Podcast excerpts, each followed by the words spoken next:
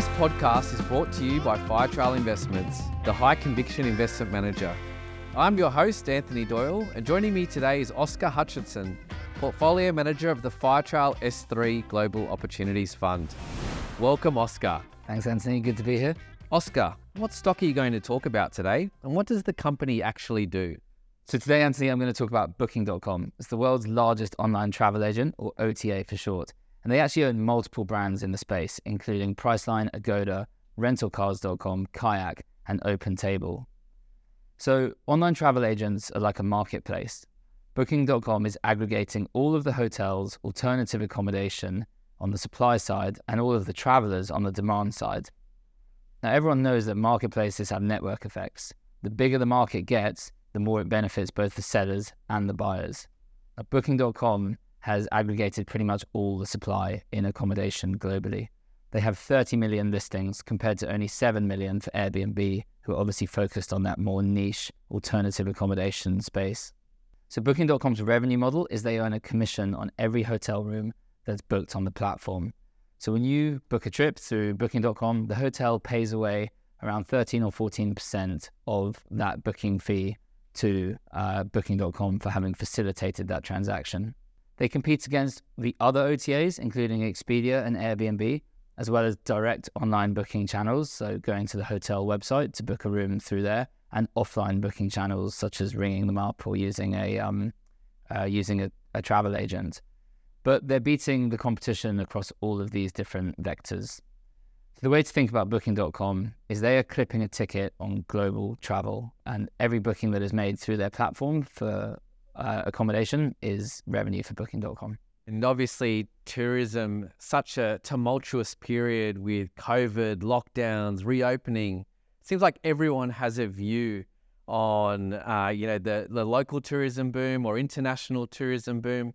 But cutting through all the noise, what do you think really matters for the outlook for booking? And what do you think the market's missing? Yeah, it's a good question. Obviously, there has been a bit of a crazy period for travel. I don't think anybody could have imagined a worse scenario than what happened in 2020. Uh, and it's actually interesting that Booking.com was cash flow positive in 2020, um, despite a complete shutdown of, of global travel.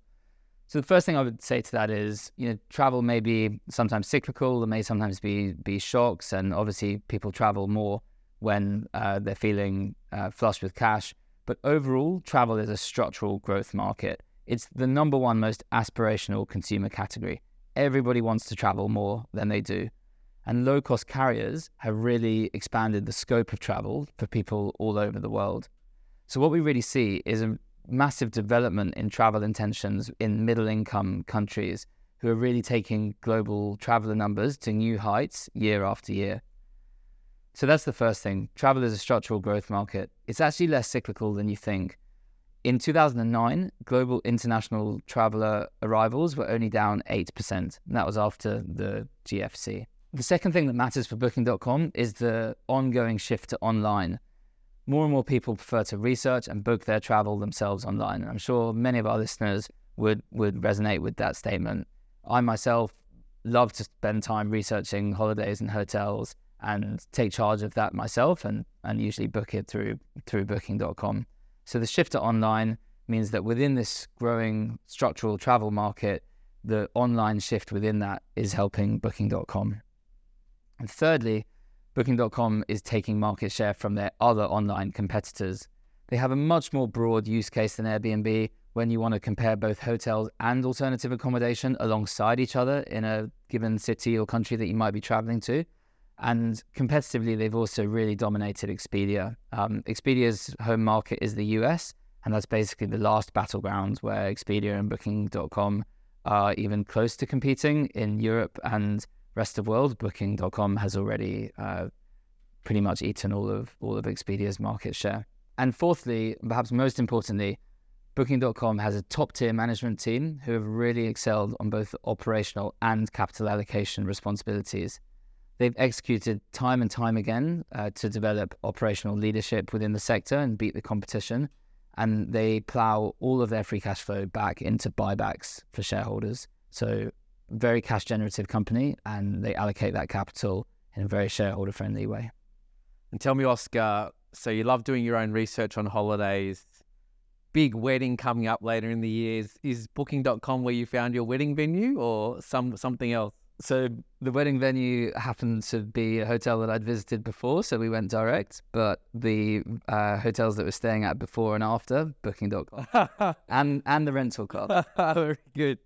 Um, so Oscar, you know, really insightful, but I think we've had the bear case in COVID um, as to what the bear case might be for booking.com. But looking at the next 12, 24, 36 months, what do you think the bear case might be for booking.com?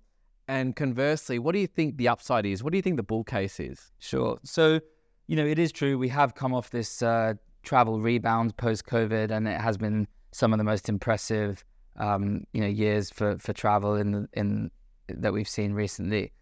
The bear case would be either that there's a global slowdown um, that impacts travel volumes, um, but because international travel it is still dominated by higher income people. It's a little bit it's it's somewhere between normal consumer category and luxury. It, it it's a little bit less economically sensitive um, than many other consumer categories that we see. And as I mentioned earlier, even in 2009, travel really outperformed other consumer categories. So it's a place that we don't mind being exposed to when it comes to thinking about overall uh, macroeconomic risks. Another bear case for Booking.com could be to do with AI and a change in how consumers query the internet and conduct travel research. You know, they they've built a business that's been very strong at using Google keywords and um, leveraging sort of paid ads on on Google. Um, if there's a massive structural shift in the way that people query uh, the internet and do research, that that that could catch them by surprise. But what I would say to that is, you know, Booking.com have really built this direct relationship with customers recently. They have the Genius loyalty program um, and a very uh, well functioning app. And now they have 45% of all of their bookings are basically done by people going direct to, to the site or direct to the app rather than going through um, search engines.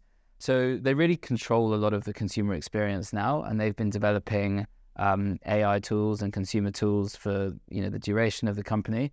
I think they're pretty well positioned to um, to develop the or at least be part of developing the next wave of technologies for consumers to uh, research and book their travel. Yeah, excellent. And the bull case follows straight on from the bear case. You know, this AI uh, revolution could really uh, be led by Booking.com. They could be the ones that develop the tools that really take travel research and recommendations a step forward. They have all of the supply globally and all of the data on what people have been booking for the last 10, 15 years. So they would be in prime position to drive innovation in the consumer experience for travel booking.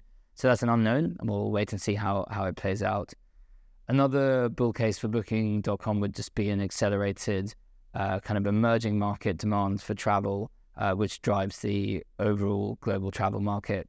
As I mentioned earlier, most uh, of the global international travel arrivals are from developed countries, from higher income countries, but it's the most aspirational category. There are 8 billion people on earth who want to travel, who cannot wait to take their first flight, uh, who are going to be booking trips either domestically or internationally.